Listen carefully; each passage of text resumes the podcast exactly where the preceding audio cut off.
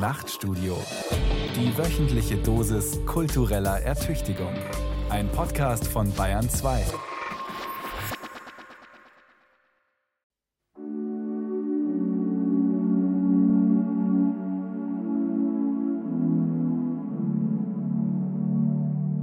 Ich denke, Leonardo da Vinci ist uns heute nicht nur deshalb wichtig, weil er ein freier Geist war, sondern auch wegen seiner Malerei.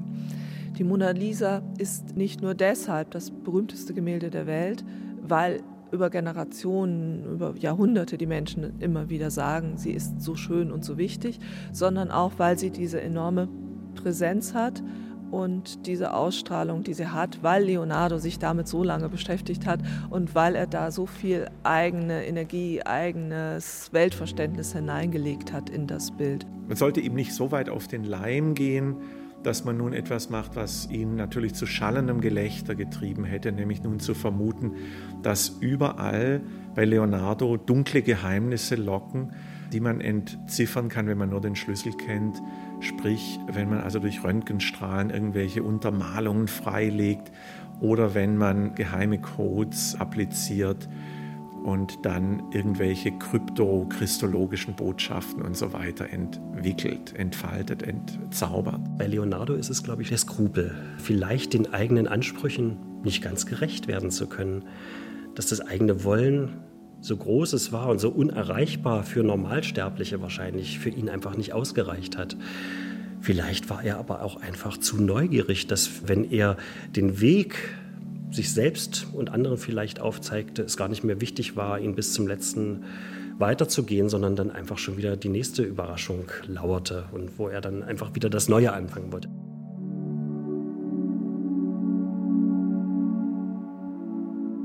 Warum wird einer berühmt, der kaum etwas zu Ende bringt? Der in seinem ganzen Leben nur ein paar Bilder malt, stattdessen an einem umfänglichen Traktat über die Malerei werkelt und auch hier zu keinem Ende kommt. Der sich in allerlei Studien vertieft, Themen, die bei ihm beständig wechseln. Leonardo ist vor allem eines nicht geduldig, dafür neugierig und beinahe grenzenlos erfahrungshungrig macht ihn dieses unbedingte Erfassenwollen der Welt zum ersten modernen Menschen überhaupt? Leonardo geht uns an.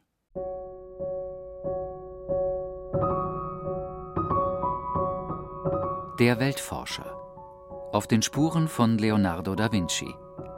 Eine Erkundung von Tillmann Urbach. 1466. Er kommt in Florenz an. Ein Junge von 14 Jahren, aufgewachsen in der Provinz im toskanischen Vinci. Und nun auf einmal die Stadt. Florenz, damals das Zentrum der Wissenschaft, der Kunst. Es ist ein ganz anderes Leben. Nicht beschaulich, sondern laut, dreckig, vor allem aber lebendig. Leonardo saugt alles auf. Er wird bei seinem Lehrherrn Andrea del Verrocchio wohnen, in einer der ersten Kunstwerkstätten der Stadt. Als Leonardo nach Florenz kommt, ist der Dom fast fertig.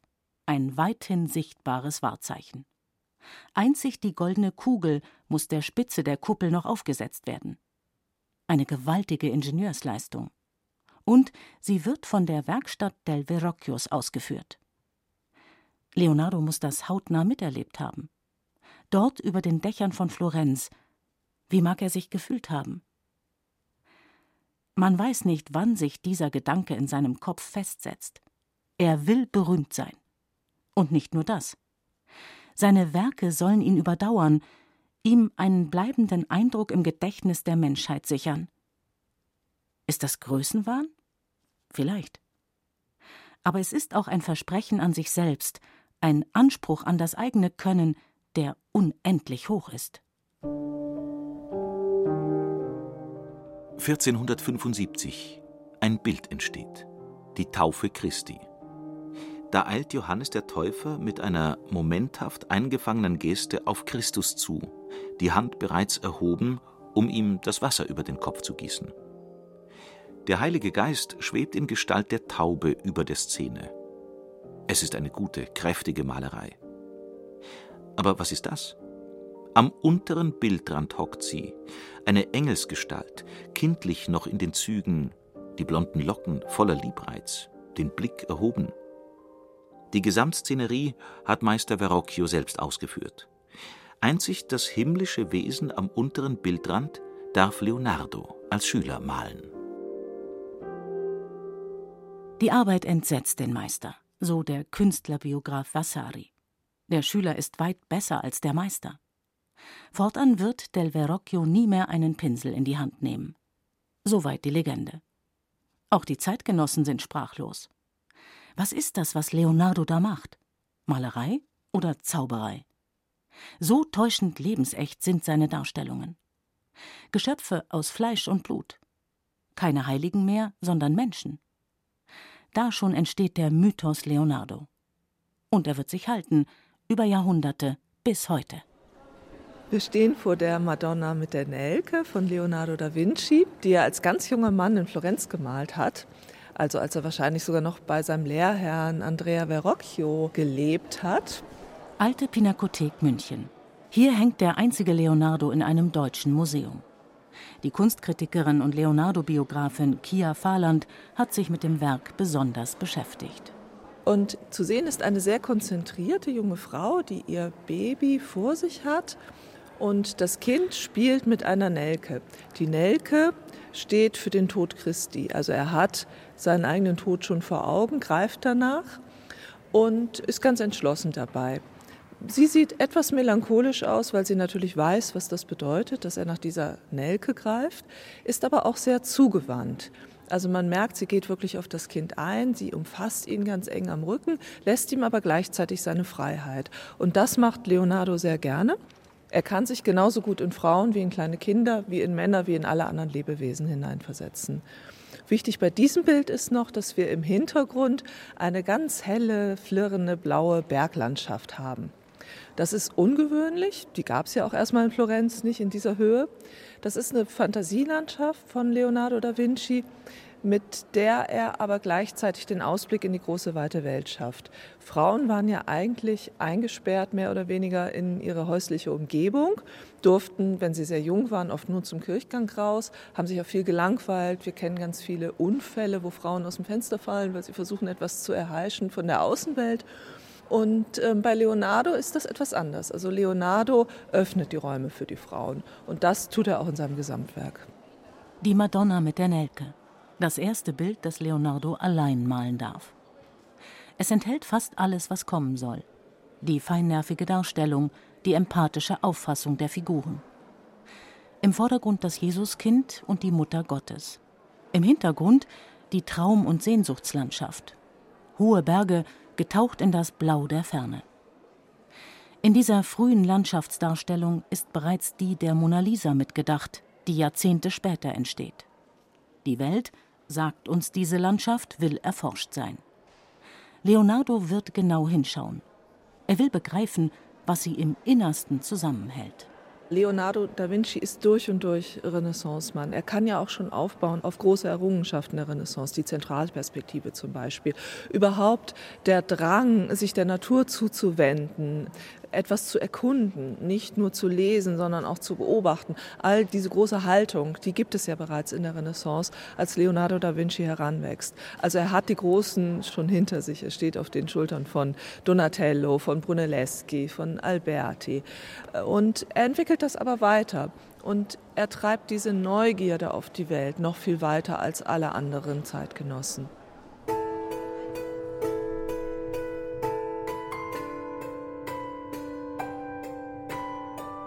Da forscht und zeichnet einer fast unentwegt, füllt Skizzenbuch auf Skizzenbuch mit feiner Spiegelschrift, als wolle er alles für sich behalten, was er entdeckt. Fast drei Seiten am Tag, 11.900 Seiten sind es am Ende, die schiere Masse an Aufzeichnungen. Die Forschungsfelder Anatomie von Mensch und Tier, Botanik, Geologie, allerhand Physik, die Konstruktion von Flug- und Kriegsmaschinen bis hin zum selbst angetriebenen Fahrzeug, dem ersten Auto der Weltgeschichte. Leonardo ist wissensdurstig, will die Gesetzmäßigkeiten unserer Welt festschreiben. Er hält sich an die Natur, beobachtet, kann sich nicht satt sehen auf der Suche nach Wahrheit, nach der Weltenformel, will nichts weniger als Weltforscher sein. und wird doch zeitlebens die Wissenschaftler und Gelehrten verachten. Er schimpft sich selbst einen Analphabeten, hat tatsächlich nie Latein gelernt und ist doch einer der klügsten Köpfe seiner Zeit. Seine Unbildung hat ihn davor geschützt, die Dinge der Welt in den üblichen Schemata zu sehen und zu denken. Das heißt, er hat eigentlich immer den Zugang zu den Dingen gehabt, der einigermaßen unverstellt war. Also nicht immer.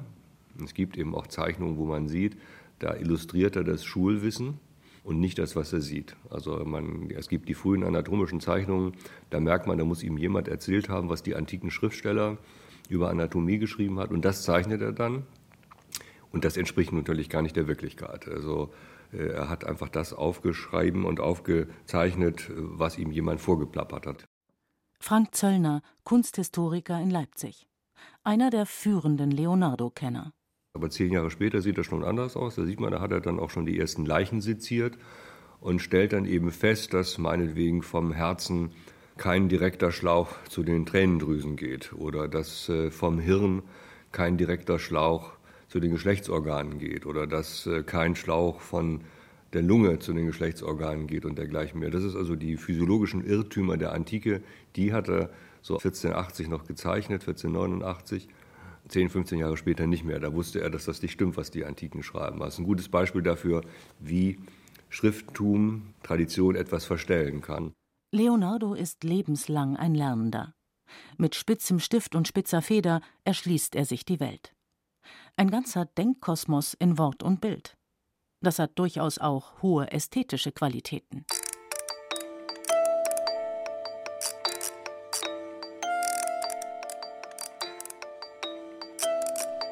An Leonardo selbst finde ich persönlich natürlich immer noch primär interessant seine Kunst.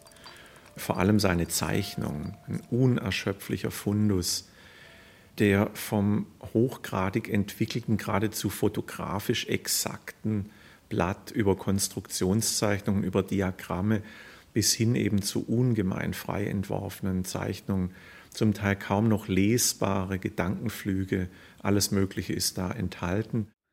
Frank Fehrenbach, Professor für Kunstgeschichte in Hamburg. Er forscht unter anderem über die Skizzenbücher Leonardos. Ich selbst bin im Moment sehr interessiert an einer Reihe von Blättern, die ohne Worte auskommen Leonardo ist ja auch darin recht singulär, dass er nun als Zeichner auch unentwegt sich nicht scheut, eben auch immer wieder schriftliche Diskurse mit einzubringen, also immer Wort-Bild-Synthesen auf seinen Blättern zu entwickeln.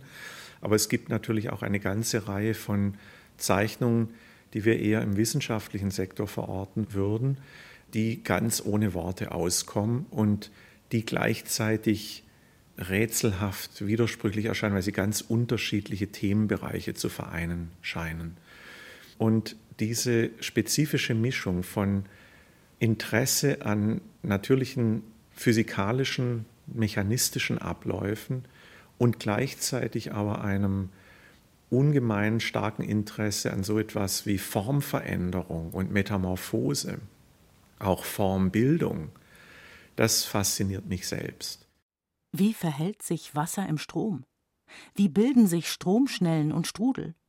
Wie sieht ein Luftwirbel aus? Was erzählen uns die Wolken? Leonardo ist süchtig nach Formen, nach Verläufen, nach Formveränderungen. Die Natur bietet ihm das alles. Aber das obsessive Zeichnen und Aufzeichnen macht Leonardo nicht nur Freunde. Nicht wenigen Auftraggebern ist es ein Ärgernis. Es gibt tatsächlich Briefe so um 1501, äh, wo die Zeitgenossen verzweifelt schreiben, impatientissimo al penello ist, glaube ich, der Ausdruck. Also er ist außerordentlich ungeduldig, wenn es daran geht, mit dem Pinsel zu arbeiten. Also er hat offensichtlich überhaupt keine Lust und die Zeitgenossen beklagen sich. Stattdessen macht er irgendwelche abgedrehten mathematischen Studien und äh, man missbilligt das zu der Zeit. Da gibt es mehrere Hinweise darauf, dass die Zeitgenossen im Grunde verzweifelt waren, dass er so wenig gemalt hat und wenn, dann sehr langsam. Das scheint äh, so zu sein, dass er einfach andere Interessen hat, zum Beispiel eben seine Interessen an der Anatomie oder an geometrischen Studien, mathematischen Studien. Also er hat offensichtlich sich in sehr vielen Dingen verzettelt. Also weil er einfach das nochmal gerne wissen wollte, das machen wollte. Zeigt auch, dass er es irgendwie sich leisten konnte. Also dafür, dass er so wenig gemalt hat, hat er doch eine relativ gute Karriere hingelegt.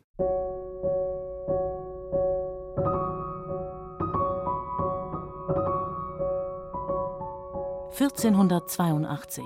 Leonardo verlässt Florenz. Warum siedelt er nach Mailand über? In Florenz fühlt er sich nicht mehr gebraucht.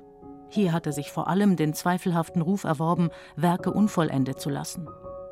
Zudem war er 1476 wegen homosexueller Umtriebe angeklagt und verhört worden.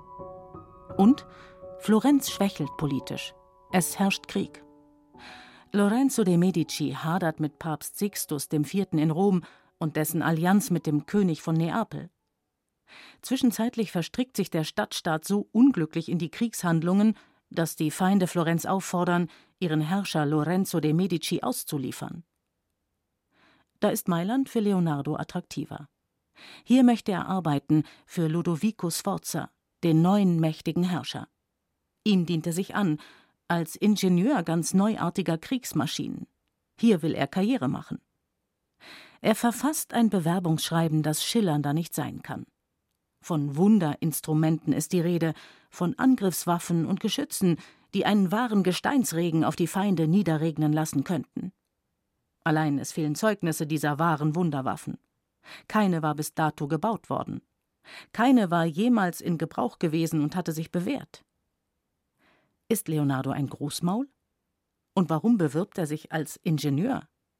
Hat er als Maler aufgesteckt? Hat er in Konkurrenz zu Botticelli und Ghirlandaio den kürzeren gezogen? Immerhin sind die im fernen Rom vom Papst mit Renommierprojekten ausgestattet worden.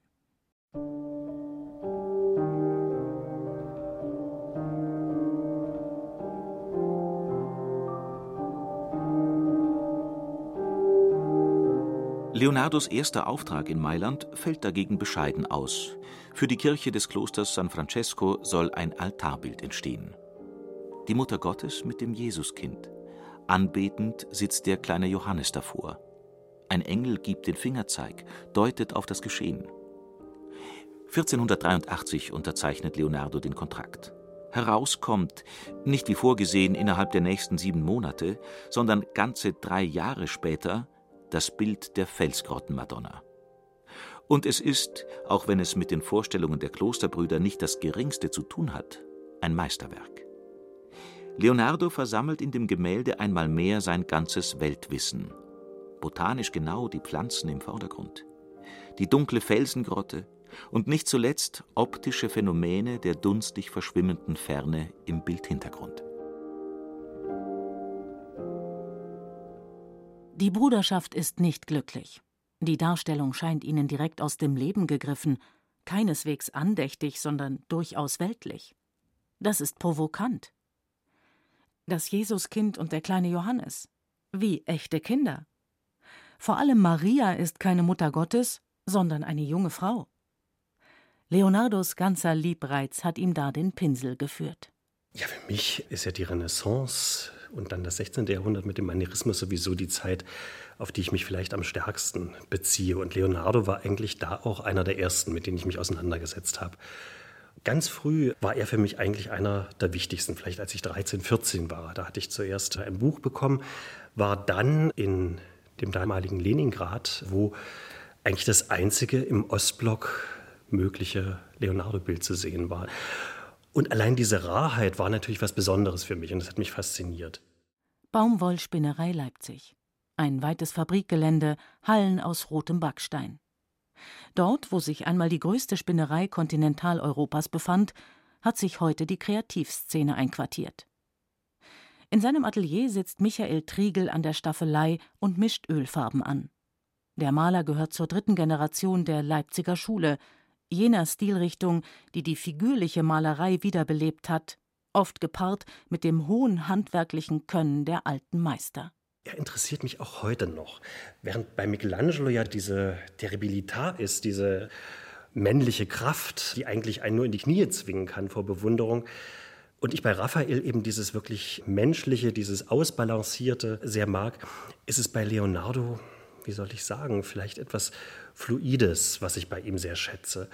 Etwas, was sich nicht ganz festlegen lässt. Auf der einen Seite, ich glaube, das macht die Faszination für uns heute so stark aus, ist eher dieser Uomo Universale, der sich mit der Naturwissenschaft beschäftigt, der sich mit der Optik, mit der Mechanik, mit der Anatomie beschäftigt und gleichzeitig Künstler ist und diese beiden Pole eigentlich eines Weltzugriffs oder Weltverständnisses nicht als was Getrenntes betrachtet, etwas, was wir eigentlich heute fast verlernt haben. Und ich glaube, dass dieses nicht festgelegt sein etwas ist, was mich an ihm sehr fasziniert. Bis hin zu solchen Sachen wie den letzten Bildern, wo ja nicht mal das Geschlecht festgelegt ist. Also bei diesem späten Johannes passt ja eigentlich auch wieder in die Zeit und die Themen, die wir heute diskutieren. Als Michael Triegel vor ein paar Jahren die Kunstwelt eroberte, mag sich mancher die Augen gerieben haben. So wirkmächtig, meist religiös motiviert, so gekonnt hatte sich die Malerei lange nicht gezeigt. In Triegels Atelier stehen gewaltige Formate. Darauf die Mutter Gottes, diverse Heilige, der gekreuzigte Christus. An der Wand ein Kleinformat mit einem neapolitanischen Bettler. Alles hyperrealistisch, akribisch genau gemalt. Jede Faser, jeder Muskel ist in dieser Malerei ausformuliert. Inmitten allerhand Requisiten steht eine lebensgroße Gliederpuppe, bekleidet mit weißem Malkittel. So könnte auch ein Renaissance-Atelier ausgesehen haben. Kein Zweifel. Der Mensch ist Triegels favorisiertes Motiv. Ähnlich wie bei Leonardo. Was dann vielleicht auch noch für mich interessant ist und vielleicht auch die Faszination für andere ausmachen könnte, ist, dass ja viele seiner Bilder zum Teil nicht fertig geworden sind, wenn man an den Hieronymus zum Beispiel denkt im Vatikan, oder dass sie Ruine sind. Die Anghiari-Schlacht muss eins der großartigsten Schlachtengemälde der Kunstgeschichte gewesen sein die gibt es gar nicht mehr heutzutage. Umso großartiger können wir sie uns aber jetzt vorstellen. Das letzte Abendmahl ist letztlich eine Ruine. Und ich glaube, dass das immer so ein letztes Versprechen noch im Rücken behält, glaube ich. Also, dass man deshalb nie ganz festlegt, sondern es kann immer noch großartiger sein als das, was ich eigentlich jetzt wahrnehme. Und diese Offenheit, glaube ich, die finde ich bei Leonardo großartig.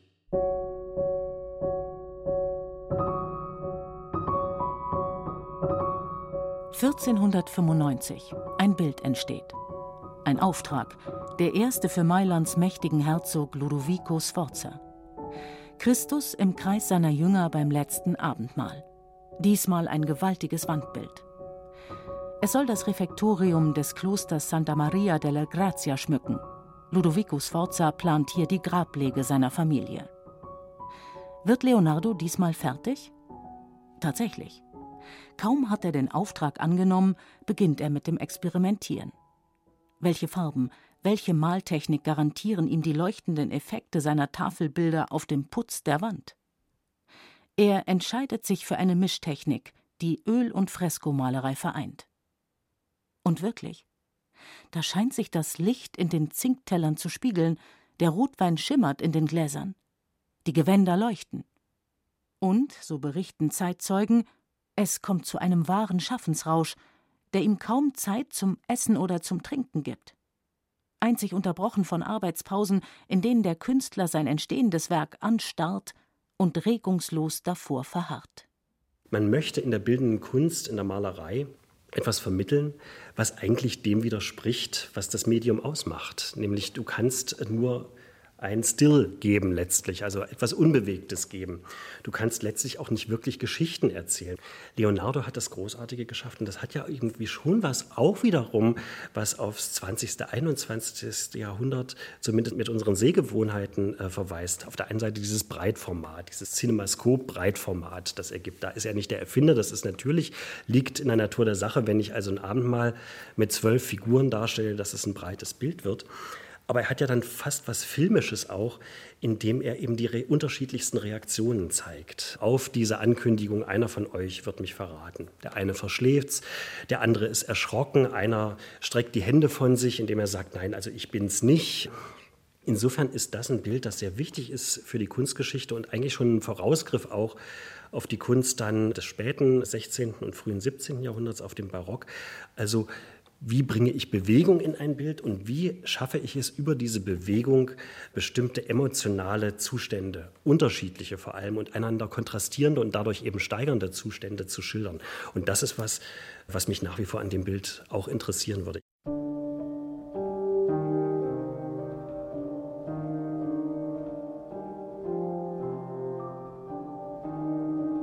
Tatsächlich entwirft Leonardo sein Abendmahl als Bühne. In der Mitte Christus, die Arme ausgebreitet. Die Jünger um ihn herum in heller Aufregung. Ihre Gesichter spiegeln die seelische Verfassung, ihre Fassungslosigkeit angesichts der katastrophalen Prophezeiung, das letzte Abendmahl. Leonardo ist auf der Suche. Welches Gesicht kann so liebreizend sein, dass es Christus darstellen könnte?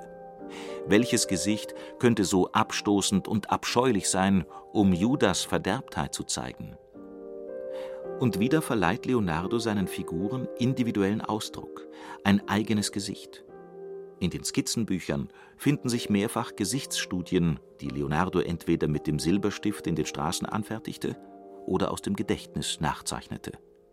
Der Mensch ist sein größtes Studienobjekt.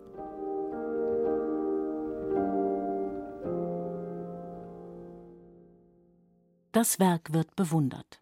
Und doch, es dauert nicht lange, da werden die Farben fleckig. Es scheint, als zersetze sich das Bild. Ist es Feuchtigkeit? Ist es Schimmel?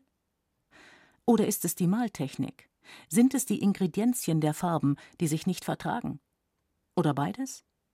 Wieder und wieder muss das Wandbild in den folgenden Jahrhunderten gereinigt und restauriert werden. Eines ist sicher: Es ist ein Meisterwerk. Und trotzdem ist Leonardo mit dem letzten Abendmahl gescheitert.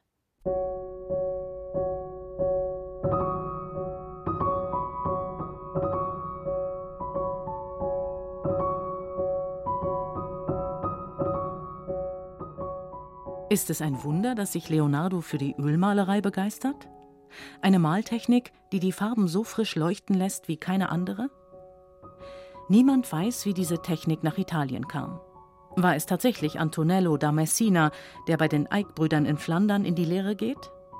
Vasari, der Begründer der Kunstgeschichte, behauptete es. Um 1500 hält sich Leonardo in Venedig auf. Hier im Zentrum der aufblühenden Malerei muss Leonardo die Ölgemälde seiner Kollegen studiert haben. Vor allem die Giovanni Bellinis, in dessen Werkstatt der junge Tizian und Giorgione lernen. Die Ölmalerei hat Leonardo das sogenannte Sfumato ermöglicht, die geheimnisvoll weich lasierenden Übergänge. Leonardo setzt das Sfumato meisterhaft ein. Die Lebensechtheit seiner Darstellungen verdankt sich wesentlich dieser Technik. Ich kann in dem Falle ja in erster Linie von mir reden, wie ich es mache und was mir daran so wichtig ist. Aber ich glaube, indirekt hat es sicher auch was mit Leonardo zu tun, weil die oft so verpönte Maltechnik letztlich eine Möglichkeit eröffnet, sowas wie das Leuchten von Haut auch darzustellen. Die Mischtechnik, die die alten Meister genutzt haben, besteht letztlich darin, dass man einen relativ hellen Grund hat, auf dem man sehr dünne Lasuren aufträgt. Oder wenn man einen dunkleren, mittleren Grund sich gestrichen hat, einen Grünton, dass man erstmal mit Weiß versucht, die Plastizität eines Gegenstandes oder eines Kopfes darzustellen. Und wenn auf dieses letztlich unten drunter liegende Weiß dünne Lasuren kommen, bricht sich das Licht an jeder dieser Lasuren, die durchsichtig sind oder halbdurchsichtig, unterschiedlich und wird von dem drunterliegenden Weiß reflektiert, sodass die Farbe eigentlich wie aus sich herauszustrahlen scheint. Tatsächlich sind die Hauptfiguren auf den wenigen als eigenhändig geltenden Gemälden überwiegend Frauen. Von der frühen Madonna mit der Nelke bis zur weltberühmten Mona Lisa. Sie sind so lebensecht, so augenblickshaft und gleichzeitig geheimnisvoll tiefgründig dargestellt, als habe sie Leonardo in ihrem Wesen ganz begriffen. Er sagt es selbst. Seine Malerei soll die größte Verführerin sein. Immerhin hätten Verehrer der von ihm porträtierten Frauen die Leinwände geküsst, als seien die Abgebildeten dort lebendige Wesen. Leonardo macht die Frauen sichtbar, mehr als jeder andere Maler zu seiner Zeit. Die Malerei ist weiblich schreibt die Münchner Kunstkritikerin Kia Fahrland. Und fügt hinzu, jedenfalls die von Leonardo da Vinci. Leonardo da Vinci behandelt die Frauen nicht als schöne Objekte, als Schmuckstücke, sondern für ihn sind es Frauen, mit denen er in einen Dialog tritt. Er zeigt sie als sehr zugewandte Wesen, als sehr eigenständige Wesen, die sich bewegen, die agieren, die selbst handeln und die von daher eine Seele zu haben scheinen. Das ist ihm wichtig, seinen Bildfiguren eine Seele zu geben. Für Leonardo da Vinci haben Frauen eine besondere Beziehung zur Natur, weil sie in der Lage sind, Leben zu geben. Und auch deshalb mag er sich ihnen verwandt fühlen. Er fühlt sich ja selbst als Schöpfer. Er bezeichnet sich einmal als Herr und Gott. Und auch die Frauen sind ja auf ihre Art Schöpferinnen, indem sie Leben geben können. Das erkennt er an, das ist für ihn wichtig und das malt er immer wieder von der frühen Madonna bis hin zur Mona Lisa.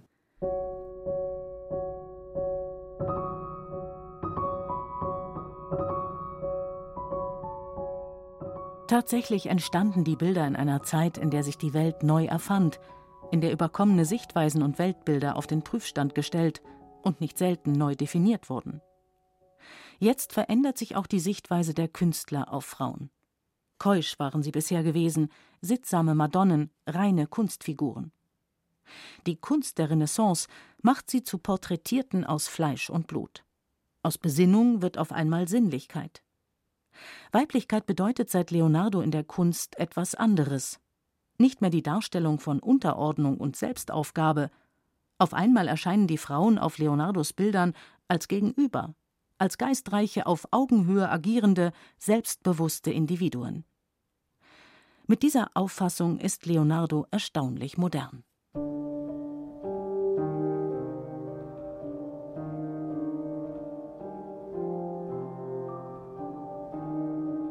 Noch in Mailand beginnt Leonardo 1488 ein Porträt einer jungen Frau.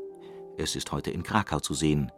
Cecilia Gallerani, die junge Geliebte von Ludovico Sforza, dem Herzog von Mailand. Cecilia ist erst 16 Jahre alt und doch ein Star am Hof. Die klügsten Köpfe der Stadtrepublik reißen sich um ihre Gegenwart. Sie ist gebildet, schlagfertig. Leonardo ist fasziniert von ihr. So wie er sie darstellt, ist die Dame mit dem Hermelin ein weiteres Beispiel für sein besonderes Frauenbild. Das hellwache, kraftstrotzende, schneeweiße Tier in ihren Armen gilt damals nicht nur als Schutztier der Schwangeren, sondern weist auch auf Ludovico hin. Der Herzog von Mailand ist seit kurzem Träger des Hermelinordens. Dieses Format, das Bildnis einer Geliebten, interessiert Leonardo da Vinci sehr. Denn dort kann er etwas ausprobieren, dort kann er sich lösen von Konventionen und von alten Bildformen. Und er tritt offenbar in einen ganz engen Austausch mit dieser jungen Frau. Später wird er sie in einem Brief meine innigst geliebte Göttin nennen. Also das heißt, die beiden haben sich wirklich gut verstanden. Und er gibt ihr etwas Ungewöhnliches bei, nämlich ein Hermelin. Sie trägt dieses Hermelin auf dem Arm, sie fühlt Sie ertastet den Puls des Tiers und es scheint ein bisschen, als würden die beiden korrespondieren. Die beiden handeln Hand in Pfote, sie sind fast ein einziger Organismus. Nase und Schnauze sind in einer Linie, man ist versucht, die beiden zu vergleichen und beide haben eine Ausstrahlung, sehr energiereich zu sein, ein bisschen gefährlich und sie bewegen sich, was Neues in der Malerei. Sie wenden sich auch aus dem Bild heraus, scheinen jemanden, der neben dem Bild steht, anzugucken. Mit diesem Bildnis führt Leonardo da Vinci die Bewegung in die Malerei ein und das ist ihm besonders wichtig, denn in den Regungen des Körpers, davon ist er überzeugt, drücken sich die Regungen der Seele aus.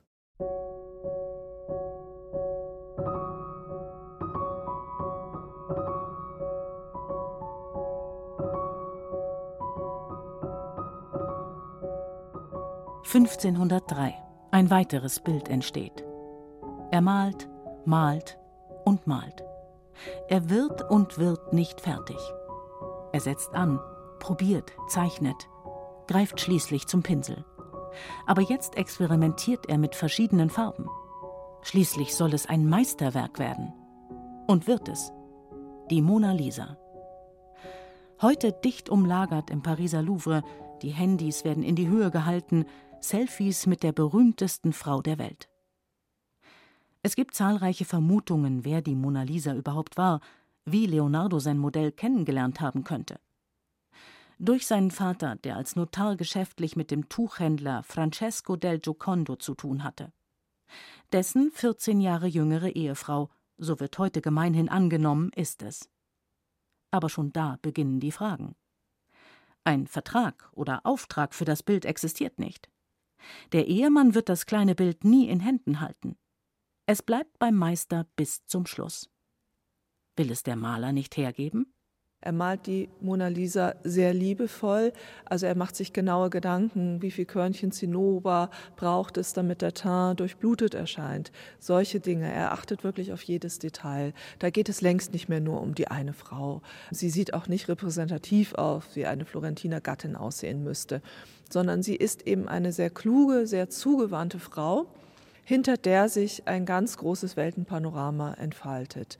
Bei der Mona Lisa geht es Leonardo wirklich um alles. Und es hat einen Grund, dass er dieses Gemälde bis zum Schluss bei sich behält. Ich denke, es ist so geheimnisvoll aus genau diesem Grund. Es zeigt nicht einfach nur das Porträt einer Frau, sondern es zeigt den kleinen Menschen innerhalb der großen Welt. Also der Mikrokosmos Mensch steht im Makrokosmos der Welt. Er setzt den Menschen an sich in Beziehung.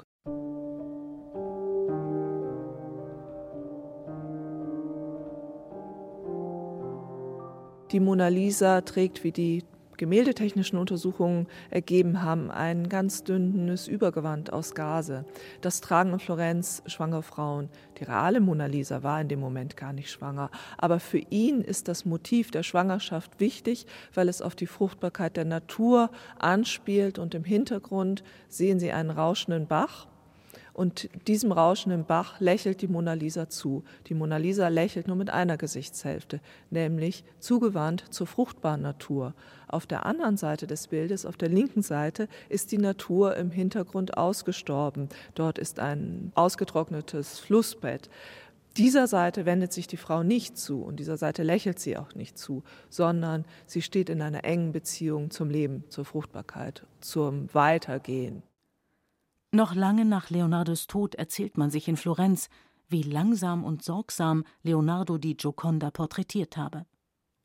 Der Künstlerbiograf Vasari beschreibt, wie Leonardo eine ganze Schar von Schauspielern und Musikern engagierte, um die Gioconda zu erheitern, auf dass sie ihr unvergleichliches Lächeln auf ihre Mundwinkel zaubere. Wie so vieles bei Leonardo bleibt auch der Wahrheitsgehalt dieser Anekdote im Dunkeln.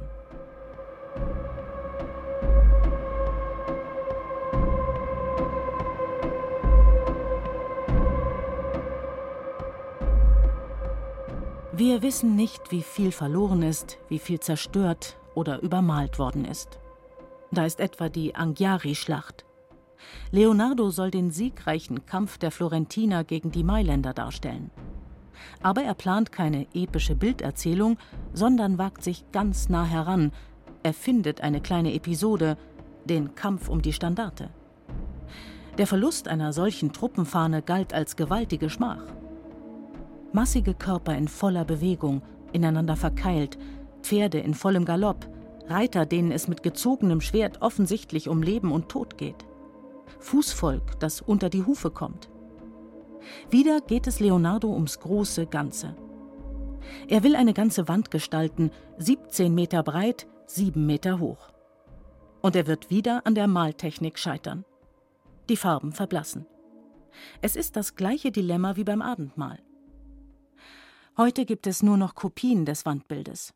Schon Rubens kann 100 Jahre später nur noch die Hauptszene abzeichnen und ist da bereits auf eine Kopie angewiesen. Es ist kein Wunder, dass die Anghiari-Schlacht den Barockkünstler fasziniert, ging es Leonardo doch um Bewegung, um das Spiel der Körper. Wie eine momenthafte Aufnahme wirkt das, in der Auffassung geradezu fotografisch. Da ist es, als eile Leonardo unserer Gegenwart zu. Bei Leonardo lassen sich interessante Verbindungen zwischen der Entwicklung seiner hydrologischen Forschung und der Entwicklung seines Figurenideals feststellen. Auch hier wieder natürlich erstmal auf der ganz grundsätzlichen und gegenständlichen Ebene Leonardos großes Markenzeichen, wenn man so will, die Darstellung von Haaren und die Darstellung von Schleiern, von sehr dünnen Textilien, Textilien, Texturen. Beides ist unmittelbar verbunden mit seinen Überlegungen zur Fließbewegung von Wasser, die er mit dem Fall von Locken zum Beispiel verbindet, aber eben auch von Transparenz in Bezug auf die Darstellung von Schleiern, dünnen Stoffen. Frank Fehrenbach, Kunsthistoriker aus Hamburg. Er sagt, in allen Figurenzeichnungen kommen Leonardo die naturwissenschaftlichen Kenntnisse und Studien zugute. Das ist vor allem auch in seinen Frauendarstellungen sichtbar. Was nun die Figur selbst betrifft, darf man natürlich nicht von Abhängigkeiten ausgehen zwischen den beiden Bereichen, aber es ist doch interessant zu sehen, dass im Moment, in dem Leonardo seine Wasserforschung wieder ganz zentral aufnimmt, nämlich um 1505 etwa, auch ein neues Figurenideal sich allmählich durchsetzt, bei ihm stärker wird, für das es aber auch schon ältere Vorläufer in seinem eigenen Werk gibt, nämlich die später sogenannte Figura serpentinata. Ein Begriff aus dem späteren 16. Jahrhundert. Was ist damit gemeint?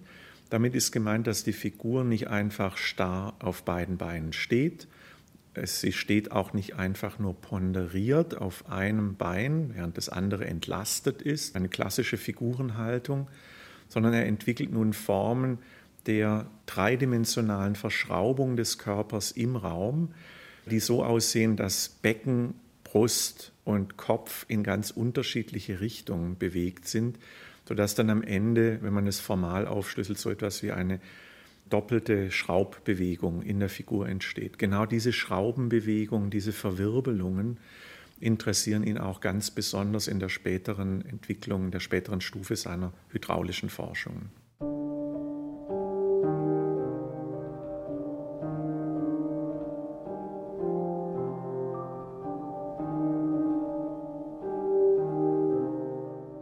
»2005.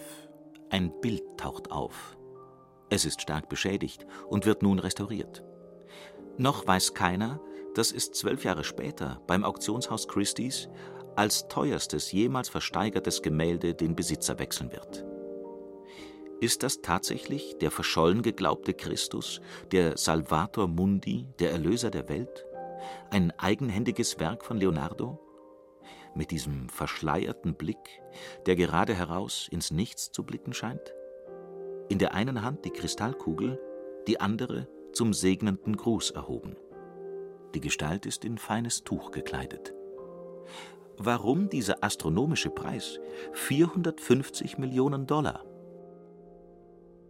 Ein solcher Preis ist natürlich die ultimative Zertifizierung von Bedeutung. Auch wenn man jetzt nicht darüber streiten kann, ob das nun so schön war, wie der Preis zustande gekommen ist. Aber das ist einfach so eine Art Vergoldung des Namens, wenn Sie so wollen. Frank Zöllner, Kunsthistoriker in Leipzig. Höher geht nicht mehr, würde man sagen, aber das hat man bei anderen auch schon gesagt. Und wenn Sie überlegen, wie viel für ein Gemälde eines eben erst verstorbenen oder noch lebenden Künstlers gezahlt wird, gerade die großen Maler, die teuren Maler, die leben ja alle noch. Ja. Das heißt, die produzieren noch. Und die produzieren eben nicht 20 Gemälde, so ein moderner Künstler, der produziert eben 2000, 3000, 4000. Und wenn Sie einfach rechnen, was ein Picasso zum Beispiel kostet, was ein Richter kostet, was ein Basquiat kostet und so weiter, die ganzen Blutchip-Künstler, gemessen daran ist natürlich ein, ein Leonardo-Gemälde ausgesprochen günstig. Ja, wenn Sie, das sind ja auch kleine, also ein Basquiat oder ein Picasso oder ein oder große Arbeiten von Jeff Koons oder Objekte von Damien Hirst. Das sind ja riesige Sachen, aber die Gemälde aus der Renaissance sind ja in der Regel relativ kleine Gemälde. Insofern ist da auch noch Luft nach oben, ja. Die Provenienzgeschichte des Salvator liefert alles andere als klare Fakten. Das Bild soll im Besitz gleich zweier Königshäuser gewesen sein, bevor sich im 18. Jahrhundert jede Spur verliert.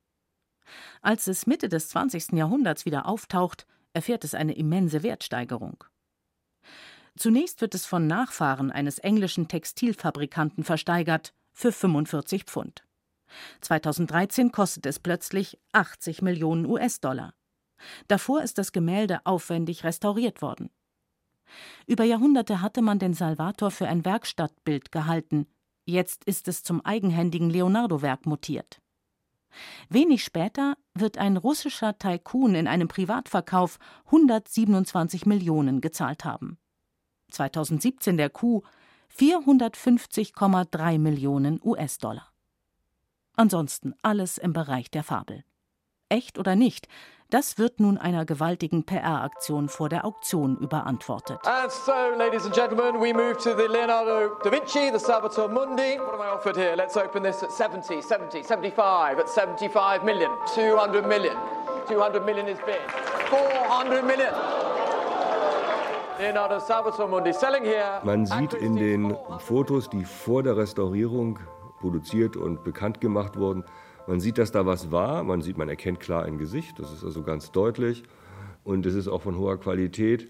Aber so den, den Finishing Touch, also das, was wir jetzt so als die Aura ansehen, das scheint mir doch ein Stück weit von der Restauratorin zu stammen. Und es gibt eben noch eine ganz interessante Idee dazu.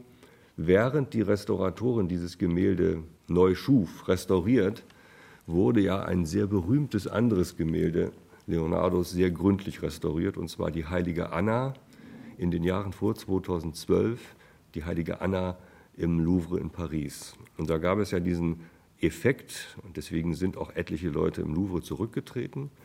Die heilige Anna hatte ja auch diesen sehr stark entwickelten Sfumato. Und nach der Restaurierung hatte die heilige Anna dieses Sfumato doch deutlich weniger.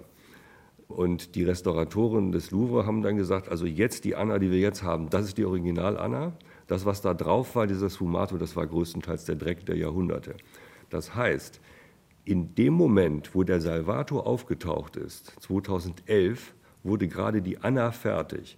Das heißt, die Restauratorin des Salvators hat eigentlich einen dunklen Salvato produziert, während die heilige Anna plötzlich heller wurde. Sie hätte vielleicht ein bisschen warten sollen mit der Restaurierung, dass sie das noch hätte registrieren können. Das heißt, die Restauratorin hat eigentlich die Prozesse des Nachdunkelns, die in 500 Jahren sich vollziehen, die hat sie gleich damit draufgemalt. Und das ist eben auch ein Punkt, warum man dem Gemälde ein bisschen kritisch gegenüberstehen sollte. Der Salvator Mundi, der Erlöser der Welt, seit dem Spätmittelalter ein feststehender Topos, ist ein verbreitetes Motiv. Der lockige Nazarenerkopf, die Gesichtszüge des Welterlösers nehmen schon zu Leonardos Zeit zumeist Bezug auf bereits bestehende Bilder. In der Tat, manche Partien des Salvator wirken geradezu leonardesk. Der Faltenwurf, Details der Segenshand, die Locken. Und doch wirkt vieles auf Fachleute wie Frank Zöllner bei genauerer Betrachtung allzu schematisch. Den akkurat gemalten Locken fehlt der Schwung. Die Bordüre des Gewandes sieht aus, als wäre sie mit dem Lineal gezogen. Bei der Segenshand entdeckt man Korrekturen, die später übermalt wurden. Und sollte Leonardo, der immer genau hinschaute, gerade das Gesicht, den Blick des Welterlösers, derart verschleiert und so ins Ungefähre gedrückt haben wie beim Salvator? Es ist unwahrscheinlich. Um 1500 war Leonardo bereits ein sehr berühmter Mann. Alle Leute wollten Gemälde von ihm, seine Werkstatt, da sind die Leute rumgeschlichen, haben geguckt, was malt er, versucht was zu kaufen. Den wenigsten ist es gelungen. Daran kann man erkennen, ein Gemälde, was Leonardo in dieser Zeit ab etwa 1500 gemalt hat, das wäre den Zeitgenossen nicht entgangen. Sie haben ihm praktisch permanent auf die Finger oder auf den Pinsel geschaut. Und es ist so, dass alle Gemälde, die seit dieser Zeit entstanden sind, also sogar seit 1496, sind in zeitgenössischen Quellen und in der Biografik, in den frühen Biografien erwähnt. Also das fehlt hier ganz. Deswegen wäre es jetzt auch sinnvoll oder nützlich oder glücklich, wenn wir das Glück hätten, dass noch jemand ein Dokument findet, was ich nicht ausschließe. Und das würde die Sache auch ein Stück weit verändern.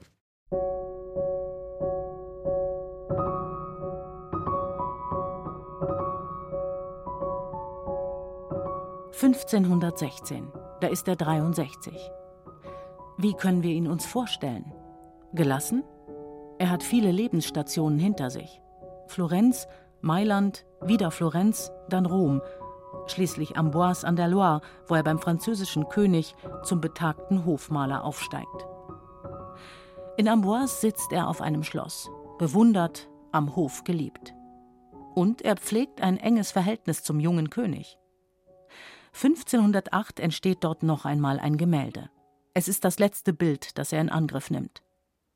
Es stellt einen Jüngling dar, Johannes den Täufer, zu sehen heute im Louvre.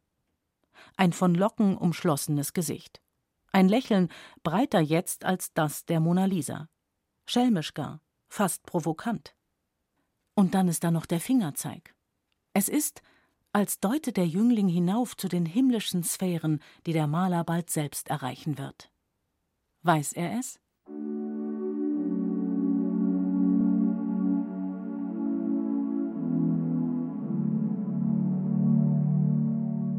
Mit seinem Wissensdurst ist Leonardo eine Verkörperung des modernen Menschen. Sein Denkkosmos stößt das Tor zur Neuzeit auf. Er war ein Universalgenie, Künstler, Wissenschaftler und Techniker in Personalunion.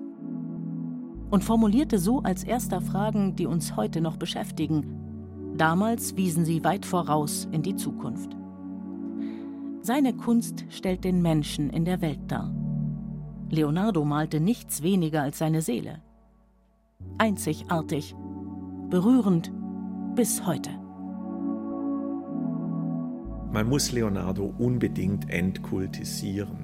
Das heißt aber nicht, dass man nun Abkürzungen gehen sollte und ihn als typischen Vertreter seiner Zeit darstellen sollte denn es gibt da einfach viel zu viele, wenn man so will, dunkle Flecken noch in Leonardos Övre. Und er selbst hat sich eigentlich zu Lebzeiten schon immer als eine rätselhafte, geheimnisvolle Figur dargestellt.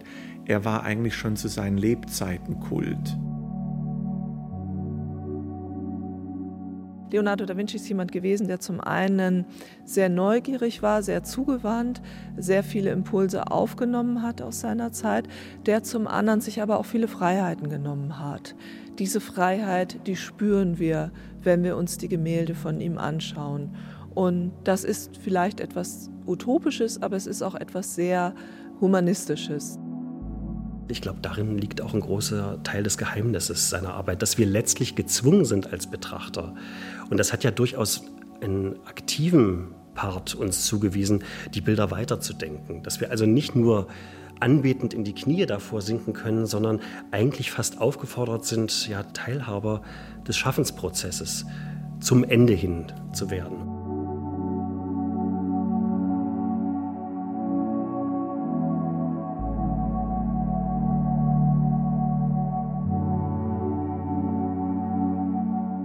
Sie hörten Der Weltforscher auf den Spuren von Leonardo da Vinci. Eine Erkundung von Tillmann Urbach zum 500. Todestag des Renaissancekünstlers. Mit Kia Fahrland, Frank Fehrenbach, Michael Triegel und Frank Zöllner. Es sprachen Katja Amberger und Johannes Hitzelberger. Ton und Technik Regina Stärke. Regie Helmut Petzold. Eine Sendung des Bayerischen Rundfunks, Redaktion Kultur aktuell im Leonardo-Jahr 2019.